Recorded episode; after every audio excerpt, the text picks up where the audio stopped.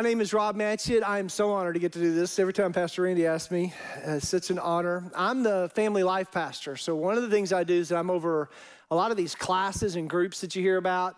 So, if you're, uh, if you're getting married or you're getting divorced, or you're getting remarried and creating a step family, or you're just in a men's Bible study or a ladies' Bible study, whatever it might be. I'm not over the arena Bible study, but check out the arena Bible study also. Uh, we just want you to get connected. We want you to know your Bible. We want you to meet friends here at church, right? And grow in the Lord. So uh, check that out and uh, let's get ready to hear from God's word. I encourage you to take notes. We're going to be in Acts chapter 16 today. If you want to turn there, be ready for that. And if you're watching online, I want to encourage you to participate. Even if you're by yourself or you're with your family or whatever it is, just say things out loud. Like when we pray in a minute, I'm going to ask you to repeat in the prayer. Say it out loud or say amen there in your living room or in the deer blind or wherever you might be online today on your phone. Uh, thank you for joining us online and please participate. I think it'll make it a better experience for you.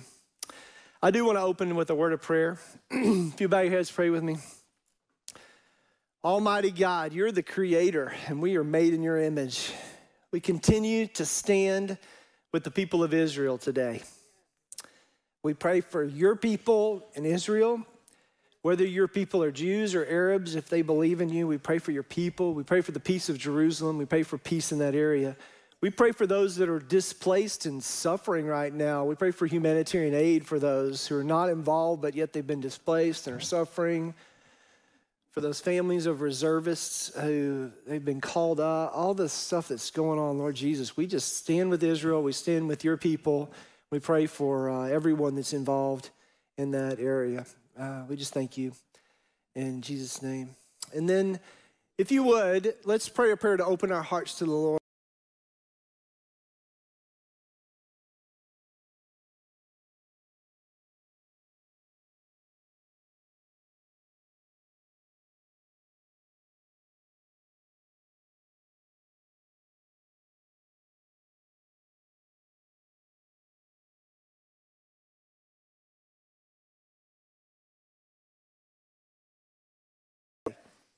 How many of you know the story of Lydia in the Bible and you could tell it to me? Raise your hand. I'm looking. I got a couple on the front row down here, a couple of my family members because they know I'm preaching, right? Uh, they probably knew it anyway. Pastor Tyler knew it. That's good. I think my wife was the only one in the first service that knew the story. And in the second service, I didn't see a hand that knew the story of Lydia. Can you believe? I want to tell you the story of Lydia. I came across her story. I mean, I had to study it in seminary, but I came across her story when I was teaching the book of Acts two and a half years ago. And then I came across it this year when I was teaching Philippians. And then a couple of weeks ago, we're in Greece on the church biblical study trip. And we're in Greece and we're in Philippi. And we hear the story of Lydia again. And I am so impressed with her. You've got to know her story. And I want y'all to help me tell her story. And I want you to pray about what God wants to say to you. Ask the Holy Spirit to give you an application from her story that you can take and put into your life from the story today. So open your heart to the Holy Spirit and ask Him to teach you. Paul had a life group. Paul's the one who meets Lydia in Philippi, but Paul had a life group. And as the life groups guy around here, I have to throw in a shameless plug here for life groups. But sometimes we forget that Paul wasn't by himself doing all of this work. He had, we know on this trip, there was Paul and Silas and Timothy and Luke for sure. And I think there were probably a few others that were traveling with them as a group. He was always discipling people and always uh, doing life with other believers. That's the way we really grow and do things. We can't do it by ourselves, that's for sure. And if you are not in a life group or Bible study yet, I encourage you to check it out. Maybe you're a leader in other parts of your life and you want to help lead one. It's just your spiritual gift is leaders. You know, leadership is a spiritual gift. And uh, maybe you want to help lead one or host one. Maybe you have the gift of hospitality or you just want to be a support leader. Tomorrow night, just coincidentally, tomorrow night, we have a new life group leader, sport leader, host home meeting in the fellowship hall. So we got plenty of room. It's just this big room that's right around here through the lobby. So show up tomorrow night 6:30 if you want to help us out. We'll print a few extra handouts. We're trying to start more groups. Okay, let's read the story. In Acts chapter 16, do you have your copy of God's word there? It starts with Paul and his life group. And it's a little bit of a travel log here at the beginning. It talks about where they go from place to place, but all this is good context to set up the story of Lydia today. So let's start in verse 10, and we're going to read down through verse 15. Let me read it for us. This is Luke talking, by the way, and he says, So we decided to leave for Macedonia, which is northern Greece, at once, having concluded that God was calling us to preach the good news there. We boarded a boat at Troas, and we sailed straight across it was the Aegean Sea. It doesn't say the Aegean Sea, but straight across to the island of Samothrace, and the next day we landed at Neapolis. From there, we reached Philippi, a major city of that district of Macedonia and a Roman colony. Does yours say a major city? Or does it say a leading city? Chief city? Okay, we're going to come back to that word. Remember that word in a minute. And it says, and we stayed there several days. On the Sabbath, we went a little way outside the city to a riverbank where we thought people would be meeting for prayer. And we sat down to speak with some women who had gathered there. One of them was Lydia. There she is. One of them was Lydia from Thyatira, a merchant of expensive purple cloth who worshiped God. As she listened to us, the Lord opened her heart and she accepted what Paul was saying. She and her whole household, or she and her household, were baptized. And she asked us to be her guests. Oh, I lost my place. Sorry. Where am I? 15. She and her whole household was baptized. She asked us to be her guests, and then it's in quotes. She says, If you agree that I'm a true believer of the Lord, come and stay at my home. Close quotes. And she urged us until we agreed. Now, how do you imagine Lydia like if you were trying to imagine and tell this story here in Texas today? What would she be like? Would she be like the lady in Yellowstone? I've never watched Yellowstone, not promoting Yellowstone, but would she be like that gal in Yellowstone? Would she be like a uh, Joanna Gaines in Waco at Magnolia? Or would she be like a uh, boutique owner who has the booming online business, you know, here in Texas and lots of uh, Instagram followers? We're not sure of her age. We know she has a family, so she's at least old enough to have a family. We know she is a wealthy merchant of expensive purple cloth, it says. She's successfully living internationally with her entire family. Maybe she went on the International House Hunters show or something like that. I don't know. And this woman, Lydia, does have it all figured out. She's worshiping God and praying even before Paul witnesses to her. We think that she was from Thyatira, which is a, has a, a big Jewish population, and we think that she was such a seeker of God that she converted to Judaism as she was seeking God. So she was there by the river worshiping, and then Paul comes along and tells her about her Messiah, and she receives him that day. I'm so impressed with Lydia.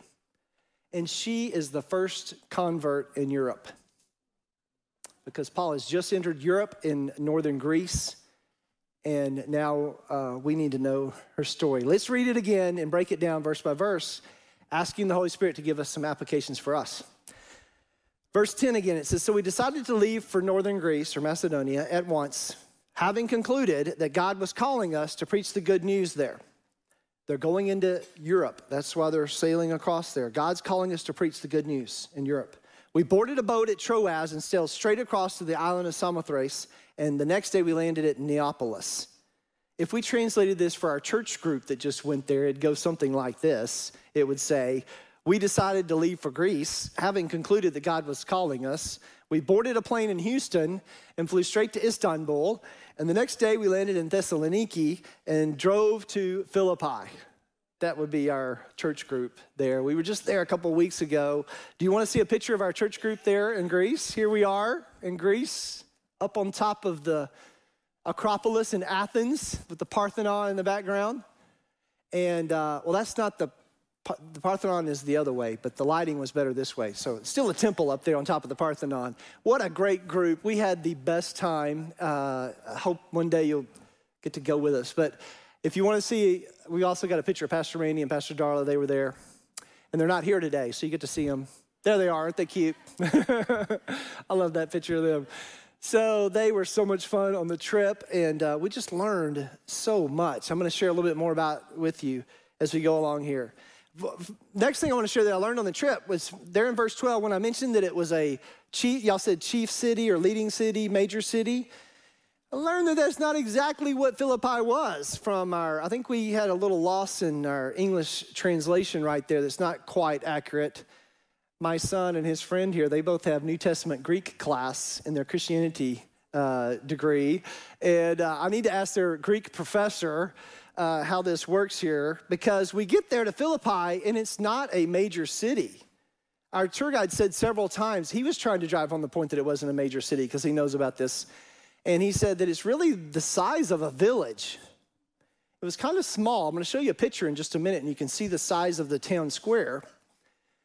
It's kind of small. It had all the elements of a city because, see, this city was built for Alexander the Great's father, King Philip II. So it was built as a little miniature Rome. So it has an acropolis. So it was built where there's an acropolis. It's probably about 2,000 feet up. When we were just singing about, that was a new song for me too today, about how the name of the Lord is a strong tower and you run into it. I thought about the acropolis. We saw Acropolis there. We actually got to go up on the Acropolis of Corinth, like the book of Corinthians. And we were out, or I was out of breath. I mean, it was 2,000 feet up as well. And the bus went part of the way up, but then we had to hike up the hill and we only had 30 minutes. So, man, we were hoofing it to try to get as high as we could, to see as far out as we could. And there's just ruins everywhere. They haven't really excavated it. They actually have signs that say enter at your own risk and stay on the path because you might fall in a cistern or something. I mean, you just go up there, there's pottery laying on the ground everywhere. You're just like, this is unbelievable. We're up here. But it, what it reminded me of also is that it's hard work. So running to the Lord as a strong tower is not always easy. If you need to run to the Lord as your strong tower, it's not going to be just e- we make that sound like that's easy. Sometimes it's hard work to to run to the Lord as a strong tower. We have to make choices and leave other things behind and run to him. And it's a little bit difficult. But Philippi had an acropolis. Philippi had city walls. These are the things you had to have to be a city. It was the size of a village, but it was considered a city. It had a theater. The Greeks invented theater to teach morals to every person, and every person was allowed to come for free because they wanted to teach the people the values. It had a stadium, it had a gym, it had a meat market, and those weren't the same things like your gym is a meat market. No, I'm just kidding. That's a joke. Thank you for laughing. Yes, okay. Uh, their meat market was like uh, the Three Cross Meat Ministry here. It was a meat market. It was, you know, meat. So uh, they were a city, but it was not that big. It was not even the capital of its district, but it was in the first district. So I think the translation of this verse needs to be not that it was the first city of that district, but it was the city of the first district. So first should go with district instead of first going with city. But now that we've excavated it, we know that. We didn't know that in 16 whatever when the King James Bible was written. We hadn't unearthed the city yet, maybe. I don't know. So um, it was maybe the way to say it was it was a city of the first district of Macedonia and a Roman colony. But this is significant. The size and the fact that it's a Roman colony are both significant to our story today. Let's look at that. It's significant. Well, let me show you the size by showing you the picture. I promised you the picture of the of our. This is the city of Philippi, and you can see the whole town center there. That's how big the town center was. This is where the courts were, this is where the shops were, this is where the whole town center, everything happened was in this area right here. And we are actually standing, this is our classroom today, and we're standing with our, around our tour guide there in the general, the Roman general's office. Pastor Darla, being Pastor Darla, she climbs up on the rubble behind us there. This is her photo from her iPhone, right? She climbed up on the rubble and took the picture of us there in the classroom listening to Costas. We're reading from God's Word, reading these stories, and he's explaining to us how it was laid out there. It's just fascinating. Thinking about Paul being right there 2,000 years ago in front of those Roman generals. They sat around the walls in a square where they could discuss with each other, kind of like on little thrones but then they also were up high, and when they would bring somebody like Paul and Silas in to talk to them, they brought them in down below so they could speak, you know, down to them as the Roman generals, right? They had Paul and Silas beaten and thrown in jail in Philippi. So, um, okay, Th- that was our classroom. That gives you the size of the the city, and the reason it's uh, important that it was not that big is, is because it was not what Paul and Silas expected. They know they're going to Europe for the first time. They know God has given them a vision to go there. Paul sees the man of Macedonia calling him over to come over to Macedonia and to help us. So they get over there and it's not what they expected. They wanted to go south. They tried to go south towards Ephesus. Ephesus was the third largest city in the empire. Very influential. He goes there later. We have the book of Ephesians, but he, God does not let him get, go there. Maybe today God has shut a door in your life. He's not letting you go somewhere you think you're supposed to go. Well, maybe you're going to go there later, like Paul, but right now he shut that door. Trust God with the unexpected in your life. He did not expect to be in Philippi. He comes, it's this little place.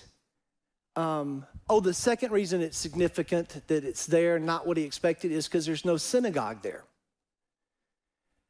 Paul's practice was to go to a city and find the synagogue because he took the gospel to the Jew first and then to the Greek. But also, can you imagine trying to bring the gospel into Europe? And you go there to start a church, and you're going to start a church and leave, and you leave them with no Bible. How could you start a church with no Bible? Did they have the Bible yet? They had the Old Testament, the same Old Testament that you have right now, and that's what they had as their Bible. Paul is writing the New Testament right now. This is in 49 AD, 50 AD. We don't have the New Testament yet. Paul hasn't written it, and the other authors. But he would want to leave them the Psalms as their prayer book. He would want to leave them the prophets. You know, he would want to leave them the story of creation. All these things, you would need that for a church, you would think, for the church to thrive. Well, did the church in Philippi thrive? Yes, it did. 10 years later, Paul writes them a letter and they are thriving. They have elders and deacons and organization. They're taking offerings and sending him money. The, the reason you have the book of Philippians in your Bible is because it's a thank you letter because they gave him a gift of a financial gift when he was in prison. He loved this church, but it was not what he expected. It was small, no synagogue, and no man. There was no Macedonian man who had called him over there that he had this vision of. What happened to the vision that God gave him? God gave him a vision with this man saying, Come over and help us. Wouldn't you expect to go over there and there would be that guy to fulfill and confirm the vision? That's we need to confirm the visions that we have from the Lord, right? He gets over there and he finds a woman named Lydia. but that's our story today. He finds Lydia and how influential she is to take the gospel now into all of Europe. So, verse 13, to keep going with the story. We're coming to the part about Lydia here now with Paul. So, verse 13, it says, On the Sabbath, we went a little way outside the city to a riverbank where we thought people would be meeting for prayer. See, they had been there a few days, but not even a week yet, because this is their first Sabbath there. And they had heard that maybe there'd be some people meeting for prayer. So they go out there, and that's what would happen if there were any Jews in the town and they didn't have 10 Jews to make a synagogue then they would just meet by a body of living water. Living water was moving water. And Jesus is called the living water. And so they would meet by a body of living water. So they're meeting by the riverbank to pray. And he finds out about it, so he goes out there. And I guess he's probably thinking, okay, this is where I'm going to find the Macedonian man who's called me over here to this little place. What does he find? He finds a group of women who had gathered there to pray. Not what he was expecting. Are you imagining this story in your mind's eye of Paul and his life group? and they come along. His life group is all men, I think, and then he comes along and there's this group of women praying. Is that awkward? I don't know. Uh, sitting there by the river, can you imagine that in your mind's eye? Do you want to know what it looks like? The river. I've got a picture from a couple weeks ago. This is what the river looked like, if you can imagine it. Not what I thought it would look like. I love it. I like what it looks like. It looks like Nacogdoches, where I grew up. You know, it looks like Montgomery, Texas, down here. This might be on your property, right? It's beautiful. It was rushing when I went back and watched a video of it on my iPhone. The thing that stood out to me was I could hear the water running. Uh, the water was moving right there, even though it wasn't that deep. Beautiful river. So now you have a mental picture of what it looked like uh, when you read this story of Lydia. So Paul and his friends go down there to the riverbank to pray on the Sabbath, and they sit down to pray beside a group of women. Verse 14. One of them, one of the women, was Lydia from Thyatira a merchant of expensive purple cloth who worshiped God. we believe she was already worshiping God as a Jewish convert. As she listened to us, Paul is telling them about Jesus as the Messiah. As she listened to us, the Lord opened her heart and she accepted what Paul was saying. She and her household were baptized, and she asked us to be our guests, to be her guests. Quote, she says, If you agree that I'm a true believer,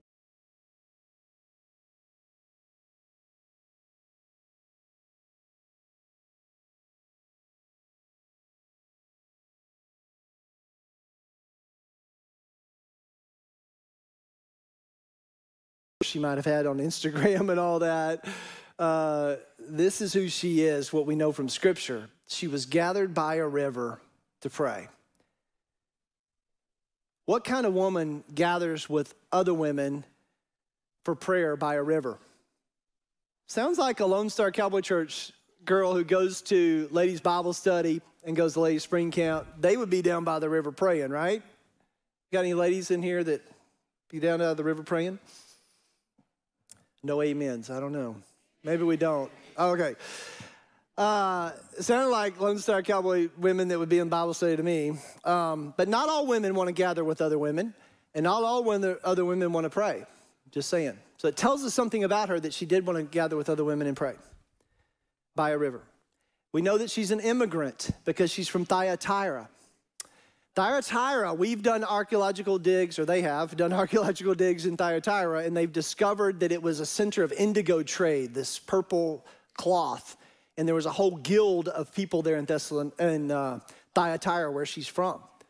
So she is now in this little village or city in Philippi, and she has opened uh, business there. Maybe She's a part of the church in Thyatira that we see in the book of Revelation. Maybe she goes back and forth. Thanks to Alexander the Great, the whole world speaks Greek and has for a few hundred years by now. And thanks to the Romans coming along and conquering the Greeks, the Romans built all these roads, right? It's like the Romans put in these toll roads. We have toll roads here with EZ TAGs, right? It's like the Romans built these toll roads. And there was the Ignatius Way. It was like the Autobahn that goes right by Philippi so maybe she, as an immigrant, was able to go back and forth from Thyatira to Philippi. It'd be quite a ways, but maybe she did. Uh, maybe she was a leader there in the church in Philippi, or maybe back in Thyatira because we know about a church from there. This lady uh, knows what's going on. I think we need to know her story. She moved her whole family to another country. She listened and received the Lord. She influenced her household to know the Lord and to get baptized. She had the gift of hospitality. How many of you know that when you get saved and you invite God to come inside of you and you're born again and you're born of the Spirit, that you receive spiritual gifts, right? She received the spiritual gift of hospitality, I believe, right here, because immediately she invites them to come to her home. She's already got the skills of a saleswoman because she is selling them to come to her home. It says that she urged them and urged them and pleaded with them until they agreed. And her, her reasoning was it says in quotes, like she said this she says, If you agree that I'm a true believer in the Lord, then come to my house. That's what a salesman does. A salesman gets you to say yes, yes, yes. And then when they make their final sales pitch, you say yes again, right? Isn't that a skill that they teach? Yes, yes, yes. And then you close the deal. So she says, If you believe that I'm a true believer in the Lord, then come to my house. Now, they didn't have to do that because of this. You know, those didn't relate. So that's why I think she's a saleswoman. she's like putting those things together. She's like giving them the pitch. But she was persistent. She urged them until they came. So this lady has an amazing story. And it says that the Lord drew her. In Matthew, I mean, uh, John 6 44, it says, For no one can come to me unless the Father who sent me draws them to me. And on the last day, I will raise them up. So the Lord drew her. The Lord chose her to be the first convert in Europe and for the gospel to start there. And then Paul and his group went down from Philippi to Thessalonica to Berea to Athens and to Corinth. And that was the itinerary for our trip. We intentionally did that route. It took us a little longer to get there, but we started in the north and then we went down and did the exact same journey. But she is the one that started it, or, or God just led that to happen. I don't know if God did that for Paul because he needed that, because Paul gets a bad rap for how he treats women. but God chose for the first convert in Europe to be a woman and for it to be this, uh, this strong leader here in uh, Philippi. She really defies the odds because, as a wealthy uh, merchant of expensive purple cloth, she receives the Lord. And Jesus said, It's easier for a camel to go through the eye of a needle than for a rich person to get saved. But she chooses to follow her Messiah immediately. And she influenced the generations to come, the generations around uh, her and her household. I think possibly she had older generations living with her and maybe younger generations living with her because it says she and her household. We don't know if she was single or what was going on. We don't know why there wasn't a husband mentioned for that culture, but somehow she was influencing generations because it says her and her household. I have to tell you about my aunt. My aunt is Jean Crisp. She's 90 years old. Today, her birthday is today. She's 90 years old.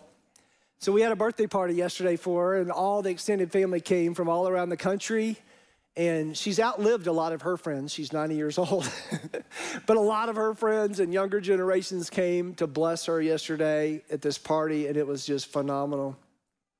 She'll tell you she has 30 grandchildren because she has 13 grandchildren and 17 great grandchildren, and she prays for those 30 grandchildren every day, quotes scripture over them.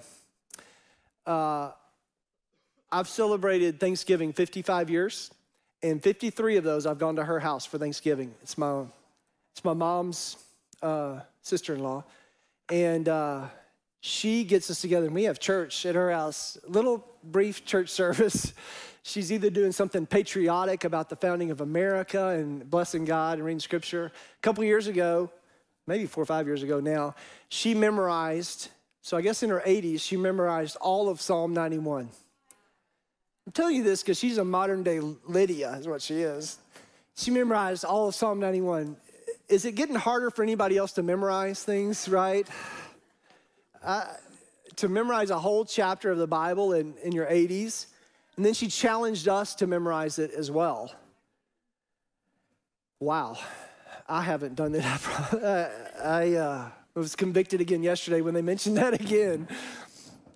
Um, she's just an amazing woman of how she's intentionally uh, ministering to the generations and to those 30 grandchildren and to me and my family as well. It's a lot bigger than just her 30 grandkids, it's the extended family and all those people that were there yesterday. Just such a beautiful picture of this. We need to think generationally like she does, don't we? As Americans, we tend to think about here and now and just ourselves instead of thinking like other cultures do uh, for the generations to come. So let me wrap this up for us. I have four applications before we close today. So if you've tuned out, tune back in. I've got four things for you. See which one of these four things is maybe for you, that you want God to take this and put this into your heart today is your commitment to Him. The first one is let's have testimonies of faithfulness and let's celebrate te- testimonies of faithfulness. If we have somebody who's lived for the Lord their whole life, let's celebrate that. Sometimes we celebrate the juicy testimonies of the person who went to prison or had drugs and alcohol in their past or they had failed marriages and this, that, and the other. And then they come back to the Lord, and it's a, it's a prodigal son type of story where they come back to the Lord and we celebrate that. But let's celebrate testimonies of faithfulness like Lydia. We don't have a, a, a point in the story with Lydia where she falls away and then comes back. She's just faithful to the Lord. She just receives at each step of the way and blesses the next generation. Number two, maybe this application is for you. Influence the generations. I've kind of said this several ways, but influence the generations before you or after you. Maybe you're the first one in your family to really start following the Lord 100%.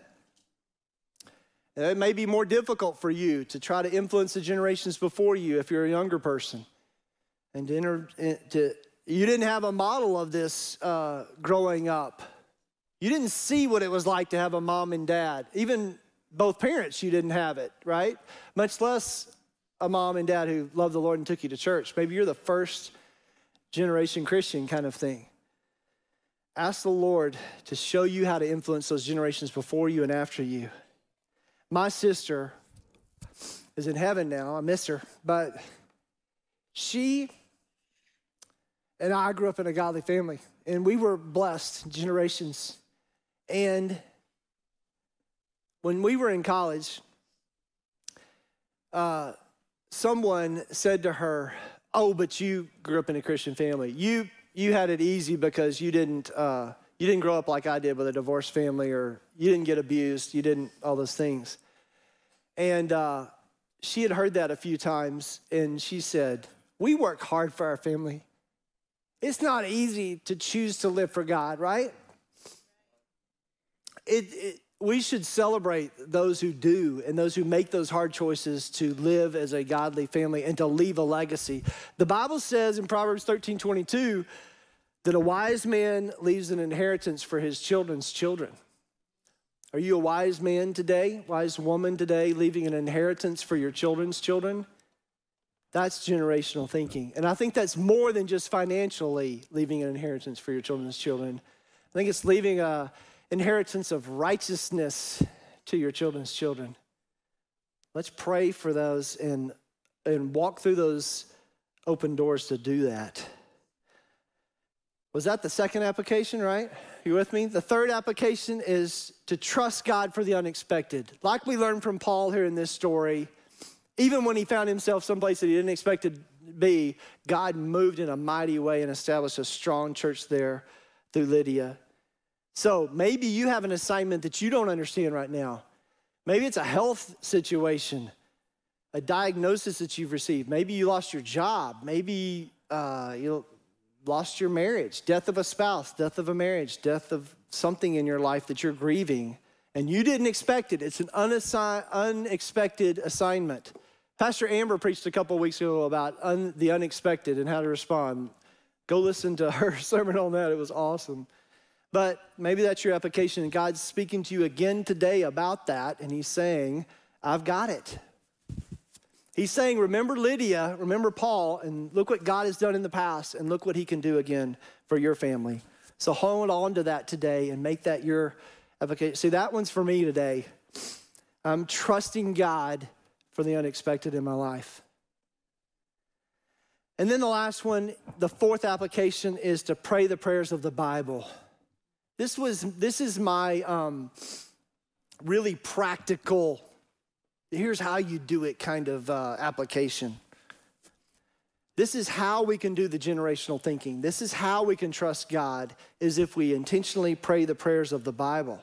I think sometimes we avoid praying memorized prayers or we avoid praying rote prayers because maybe we grew up in a denomination where you had to say so many prayers. You had to say so many Our Fathers, or you had to say so many Hail Marys, or whatever the things were. I didn't grow up in one of those denominations, but if you did, we have a lot of former Catholics in our church, former Lutherans, and whatever it might be. I'm gonna get in trouble because I don't know what all they do. I didn't grow up that way, but maybe that's a struggle for you. You don't want to pray a memorized prayer because that feels like, oh, that's not, that's uh, religiosity or something like that. Well, I kind of got a wake up call on that. When we were in Greece, we were in Thessalonica this time, and we go into this Greek Orthodox church. And man, it is high church. It is very formal. There's a priest in robes, and he's swinging one of those incense burners and walking up and down the deal. And they're chanting and doing this chant. And we're wearing these little headphones in our ears, and our t- tour guide has a microphone, so he can talk to us real quietly, but we can all hear him.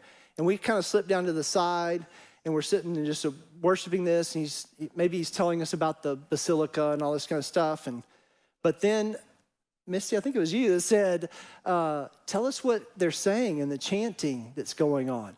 Because it's not the way we would worship with these chants, right? Like this. But he started telling us, and he knows ancient Greek as well. And this was Greek Orthodox, so it was an ancient Greek. And he starts translating what they're saying. And it's the Psalms, and it's just scripture, and it's just so worshipful. It's beautiful words that they are repeating and going over and meditating on. Well, that changed me. That was convicting for me that even that can be very worshipful. It's about our hearts, right? It's about how we respond to it. I think sometimes we, we steer away from those memorized prayers and we don't pray the prayers of the Bible. My application for you is to pray the prayers of the Bible. Pray the Psalms. Pray the prayers of Paul in the Bible and take that scripture and turn it back into a prayer. Sometimes we, we go spend some time in prayer and we go sit by a river, or we go sit on our back porch and look at the woods or something and we're praying, but it's really just us and our thoughts. And before we know it, we either fall asleep or we forget that we're praying and we just start thinking about something else. Now, God is going to speak to you through your thoughts. When God speaks to you, it sounds like your thoughts because it's in your head. It's not audible, it's thoughts in your head. You have impressions and thoughts, and a new idea will come to your mind because He's speaking to you. Now, His voice does sound different from your thoughts, and His voice does sound different from the enemy. The enemy tries to copycat and say, you, you have to renounce him and only listen to the Lord's voice. But it's like in your, oh, sorry, it's like in your thoughts. And so, but sometimes we just sit in our thoughts and think that we're praying. Let's be intentional and pray the word of God over our family members and over our lives as well. And do that. I have, under this prayer of the prayers of the Bible, I have a resource for you. You could take a picture of this with your phone. If you're watching online, you can hit pause for a second and screenshot it on your phone if you're sitting in the deer blind or wherever you are.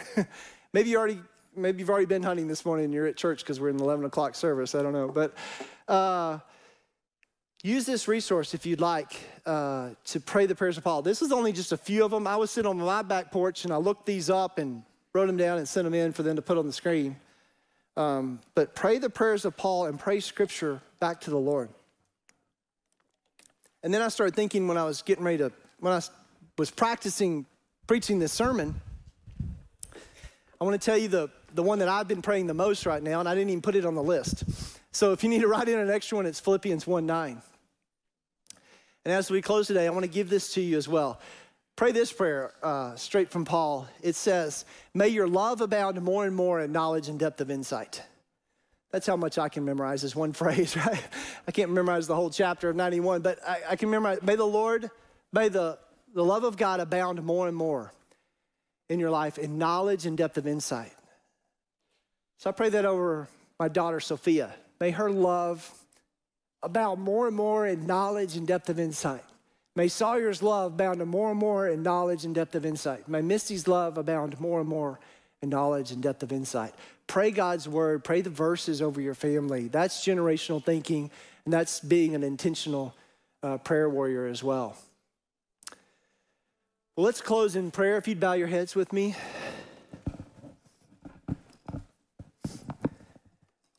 Maybe we need to pray for a lost family member. Maybe you have somebody in your family. You know, eternity is a long time. We're all going to spend eternity in one of two places. We're either going to be in heaven or we're going to be in hell. That's the two choices. I still believe that. This church still believes in heaven and hell, and that's where eternity is. So maybe today your heart's beating fast as I talk about that, and you know you're not ready. You haven't invited Christ into your life, or maybe you did as a kid growing up in church, but you found yourself in church again and you're trying to serve the Lord now, and you need to come back to the Lord. You need that testimony of returning to the Lord, and you want me to pray with you today. I'd love to pray with anybody who would like to come to the Lord and say, I want to know for sure I'm returning to the Lord. Well, I, I want to pray with you. If you'd raise your hand, I want to pray with you. Thank you. If you raise your hand and keep your hand up, our ushers will bring you a Bible. It's just our gift to you to say thank you for praying. We want to put Bible in your hand. Is there anybody else that I can pray with that want to return to the Lord, want to know for sure where you're going to be in eternity? Just making a commitment today, and I can pray with you. Just run right here. Raise your hand again. Just, is this a gift of the Bible? Yes. Everybody's head bowed. Anybody else I can pray with? Okay, thank you. If you raise your hand, would you mind coming up and let me pray with you here? Make that commitment. Thank you for doing that. The Lord is honored by you doing that. Yeah, come on up. I want to lead you in prayer. The Bible says that if you confess with your mouth Jesus Lord and believe in your heart that he will save you. So I can give you the words to pray and you pray them after me, but you believe this in your heart, okay? And we're going to say it with you just to encourage you, but to, and, and for us to recommit as well, right? Yes. So if you'll repeat after me, say, Dear Jesus, Dear Jesus, thank you for loving me. thank you for loving me. Please come into my heart. Please come into my heart. Please forgive me of my sins. Please forgive me of my sins. Make me a new person. Make me a new person. Take me to heaven Take me to heaven when I die When to I be die, with you. To be with you. Help me to read my Bible, to pray, to pray. to show up for church, Show up for church. and to get baptized. and to get baptized. I receive the spiritual gifts you have for me. Spiritual gifts you have for me. Thank you, Jesus. Thank you, Jesus. In your name I pray. In your name Amen. Amen. Amen. Thank you. Yes. I've already Well, that's good. Yes, good. Come over here and she's going to talk to you a little bit more and give you some uh, extra resources and things. Thank you so much. All right, will you stand with me? Let's pray as we leave. Wow, so good. That was like Lydia coming forward right there, wasn't it? It was pretty cool. Had a lady. Well, as we dismiss, I just want to thank you for being here. I hope the Lord spoke to you, and I hope you'll take that. Maybe go sit by a river today, or sit by some water, or just go look at some nature and talk to the Lord and ask Him about the generations and ask Him about family members who don't know Him. Pray for them, fast and pray for them. We've seen family members get saved that we fasted and prayed for. It matters where they're going to spend eternity, right? We have a prayer altar team. If y'all could go ahead and come into place if you're on the prayer altar team. Several people here in this service to pray with you. Maybe you need prayer for healing or for something else that we've been talking about. Maybe you're a little too nervous to come forward, but you would want to come and pray with one of these. They're ready to hear. Or you can just go pray at the prayer altar on your own. But let's bow for prayer one more time and close. If you want to lift your hands to the Lord, we do this a lot around here. We just uh, lift our hands like in surrender and we just say, Lord, we give ourselves to you. Father God, I pray your blessings over your people here today. I pray you would fill them with your spirit, that they would take this word with them in their hearts and they would put it into practice, that we would be people of prayer. Father God, I know we're known to be a giving place that blesses our community, but I pray- pray we be a people of prayer, be known as a church of prayer. I pray you bless our prayer ministries. You bless the Wednesday morning intercessory prayer group, and you bless the Monday night prophetic prayer team. You bless the prayer that goes on in these life groups and Bible studies and leadership teams. But just pray we'd all be people of prayer and you'd raise up families and generations, godly generations in this church who are people of prayer. I pray that blessing over each person today and each person who wants that blessing that's watching online. In Jesus' name I pray. Amen. Thank you so much. We love you. We'll see you next week.